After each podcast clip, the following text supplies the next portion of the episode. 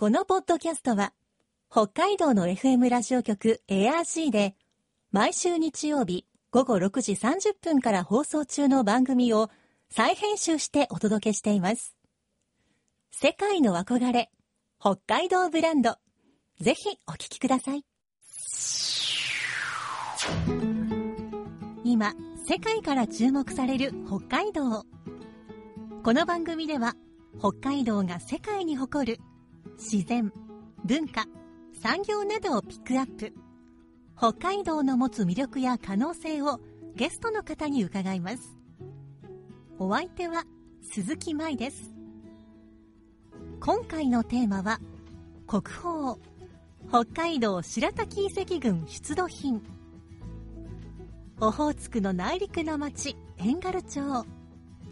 その遠軽町にある白滝遺跡群の出土品は今年6月国宝に指定されました。白滝遺跡群は旧石器時代の遺跡であることから日本で最も古い時代の国宝であり函館市で発見された縄文時代の土偶中空土偶に次いで道内2件目の国宝です。国宝に指定された大きな理由の一つが黒曜石。かつて黒曜石は狩猟のための道具を作るのに重要な石でした。旧石器時代から遠軽町白滝周辺は黒曜石の産地でサハリンから東北まで白滝の黒曜石で作られた石器が広く使われていました。先週に引き続き今週も白滝遺跡群の出土品を保存展示する遠軽町埋蔵文化財センターの松村義文所長に北海道白滝遺跡群出土品について伺います。今日のお話のポイント鈴木舞のマイポイントは我が家にも世界の憧れ北海道ブランド。この番組はあなたの明日を新しく北海道創価学会の提供でお送りします。遠軽町埋蔵文化財センター所長の松村義文さんにお話を伺っていきます。松村さんよろしくお願いします。よろしくお願いいたします。あの松村さんご自身は白滝遺跡群が国宝に指定された時どんなお気持ちでしたか？えー非常に驚きました。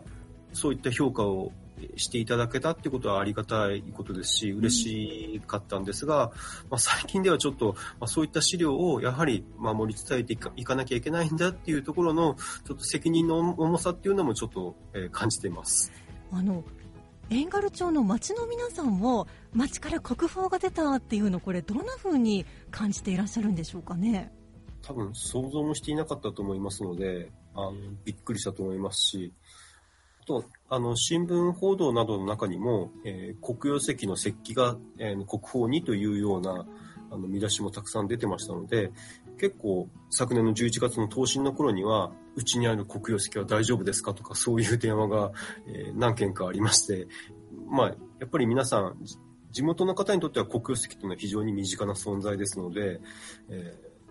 影響の大きさっていうのもなんか感じましたね。なるほど。もう個人的に普通にお家に黒曜石持ってる方がこれいいんですか？このまま持っていてもみたいなそんな感じの反応があったということですか？そうですね。そういったお電話が何件も結構ありましたので、はい多分農家の皆さんなどは、まあ、畑を耕している時にこう見つかった石などもありますし、えー本当にただの黒、まあ、原石としての黒曜石でしたら、湧別川に、えーたくさん流れていたりもしますんで、まあ、そういった形で、まあ、黒曜石をこう持っている方もいたくさんいらっしゃったと思いますから、皆さんなんか慌てて、まあ、確認に連絡してき来ていただいた方も何人もいましたね。まあ、それだけ身近なものだったからこその驚きということもあったんでしょうね。そうですね。なかなか地元に住んでいると、そその、まあ、貴重さとか、あのいうことにはなかなか気づきづらいとは思いますので、改めてそういった今様々な条件があって初めて、えー誕生した、あの、岩石なんだなっていうことにえー気づかされますよね。うん、町の人たちもそういうことを再発見したかと思いますがそれにしても持ってて大丈夫と申告してきたのはなんだか皆さんの誠実さを感じられますそうですね。まあ、黙ってても誰も気づかないのかもしれませんが、みんなきっと不安になったんだと思います。では国宝白滝遺跡群の出土品海外ではどのように評価されているんでしょうか？はい。えっ、と、過去に、えっ、と、2004年に、えードイツで開催された、えー日本文化財展などにも、えっ、と、白滝遺跡群出土品が、えー出展されて、えーいました。特に、えっ、と、白滝遺跡群で、確認されたあの接合資料などについては、えーまあ、非常に完成度が高いということで、えー海外でも、えーあまり、類例がないことから、非常にその学術的価値というのがあの評価を受けています。うんでは今年の7月3日から6日まで国際黒曜石会議という会議が行われたそうですがこちらではどのような討論が行われたんでしょうか？はい。えっ、と、この国際黒曜石会議というのは、考古学や地球科学、えー分析科学など、まあ、幅広い領域で、えー黒曜石を研究対象とする、まあ、最大規模のあの国際学術会議となっています。はいえーこれまでにイタリアや、えーハンガリー、アメリカであの開催されたんですが、えーアジアでは、えー初めて、えー今年エンガル町で、えー開催されています。うんまた、あの、今年は、えっ、と、期間中に、えっ、と、現地参加や、えっ、と、オンラインなどによって、えっ、と、約110名ほどの、えー参加がありまして、えーその中では、えっ、と、それぞれのテーマ、えー黒曜石の形成や、その分析方法、またあの、えー黒曜石の持つ文化的な側面といった、まあ、6つのテーマによる、まあ、研究発表などが行われ、実際に白滝の黒曜石産地の、えー赤石山の現地見学なども行われ、えーその中で様々な研究討議がなされています。うん現地まで皆様行かれたんですねはい、そうですね。現地の方にも約70名ほどの参加者が、えっ、と、現地見学に、えー訪れましたう。んでは現在北海道博物館で行われている特別展北の縄文世界と国宝。こちらにもですね白滝遺跡群からの出展があるそうですがどのようなものを出展しているんでしょうか？はい、こちらのあの北海道博物館で、えー行われている、えー特別展なんですが、まあ、テーマは、えー、と北の縄文ということなんですが、でその縄文時代につながる、まあ、北海道の歴史を紹介する資料として、えー白滝遺跡群から出土した、えー大型の、えー戦闘機や、えー採石人、まあ、接合資料などですね、えー21点の、えー資料を、えー出展しています。うんまあ、ぜひこちらの方もご覧いただきたいと思います。はい、ちなみに大型のものって大体どのくらいの大きさあるんでしょうか？そうですね。えっ、と、大型の、えー、と戦闘機ですと、長さが約30センチほどの、えーものなども、あの、白滝遺跡群では出土しています。はあまあ、今回そういった出土品の一部を北海道博物館でも実際に見られるということなんですね。はい、そうですね。はい、ぜひ、えー北海道の2つの国宝ですね、この機会にご覧いただきたいと思います。はい。もう一つの国宝、中空土偶も展示されていますということで、ぜひ二つの国宝ご覧いただきたいと思います。白滝遺跡群の発掘調査で得られた結果は、今日の日本の考古学や文化史の理解にどのように貢献しているんでしょうか？はい、えっ、と、白滝遺跡群というのは、えーまあ、北海道と、えー本州、えーまあ、さらには、まあ、サハリンや大陸なども含む、ね、北東アジアの、えー旧石器文化の、えーそれぞれの関連性を考える上で、まあ、非常に重要な遺跡となっています。そうですね。まあ、こういった広い地域に、えー分布する石器の製作技術ですとか、また、あの、白滝さんの黒曜石の分布などからも、当時の人の動きや物の流通といったことも考える上でも、非常に重要ですね。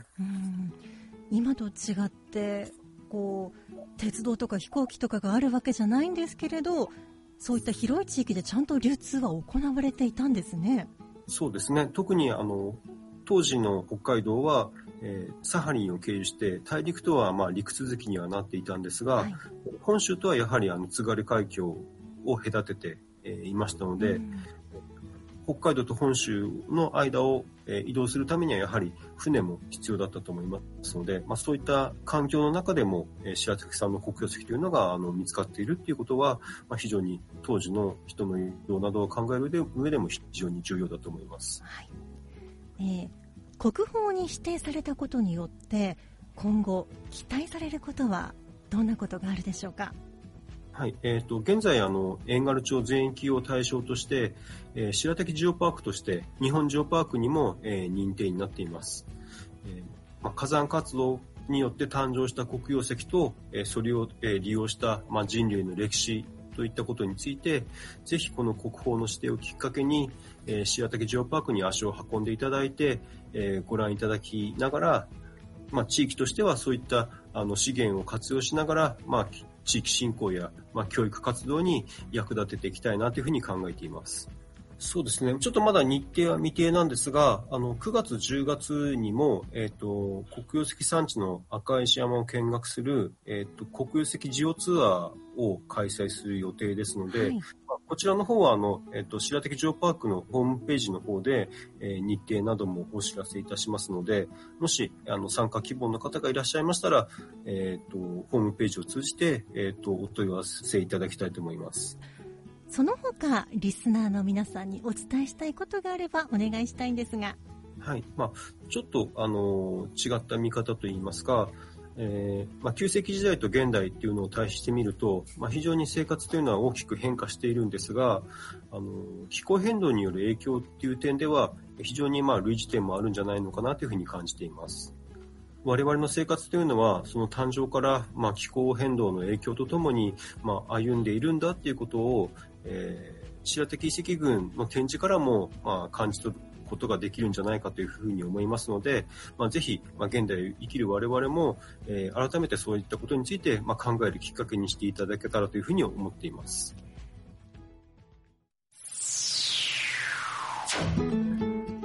世界の憧れ北海道ブランド。今回のゲストは遠軽町埋蔵文化財センター所長松村義文さんでした。今日のマイポイントは我が家にも。でした。うちにある黒曜石そのまま持っててもいいんですか？という問い合わせが結構あったということで旧石器時代からこんなに時間が経った今でも白滝には黒曜石が豊富ということがよくわかるエピソードではないでしょうか。そしてインタビューの中にもありましたが札幌の北海道博物館で開催されている特別展北の縄文世界と国宝では縄文へと続く旧石器時代の重要な品として北海道白滝遺跡群出土品の一部が展示されています。お話に出てきた戦闘機とは尖った頭の器と書くナイフのような形の石器で採石人とは細い石の刃と書きます。主に狩猟に使われました。また黒曜石のかけらを地道につなぎ合わせた接合資料など貴重な品々となっています。特別展北の縄文世界と国宝は10月1日まで開催されています。さてこの番組では皆さんからのメッセージをお待ちしています。番組の感想やあなたの思う北海道ブランドなどぜひお寄せください。クオカード3000元分を毎月抽選で1名の方にプレゼントしています。詳しくは番組のホームページをご覧ください。北海道ブランド。そこには世界を目指す人たちの知恵と情熱があります。来週もそんな北海道ブランドに元気をもらいましょう。ご案内は鈴木舞でした。世界の憧れ北海道ブランド。この番組はあなたの明日を新しく北海道創価学会の提供でお送りしました。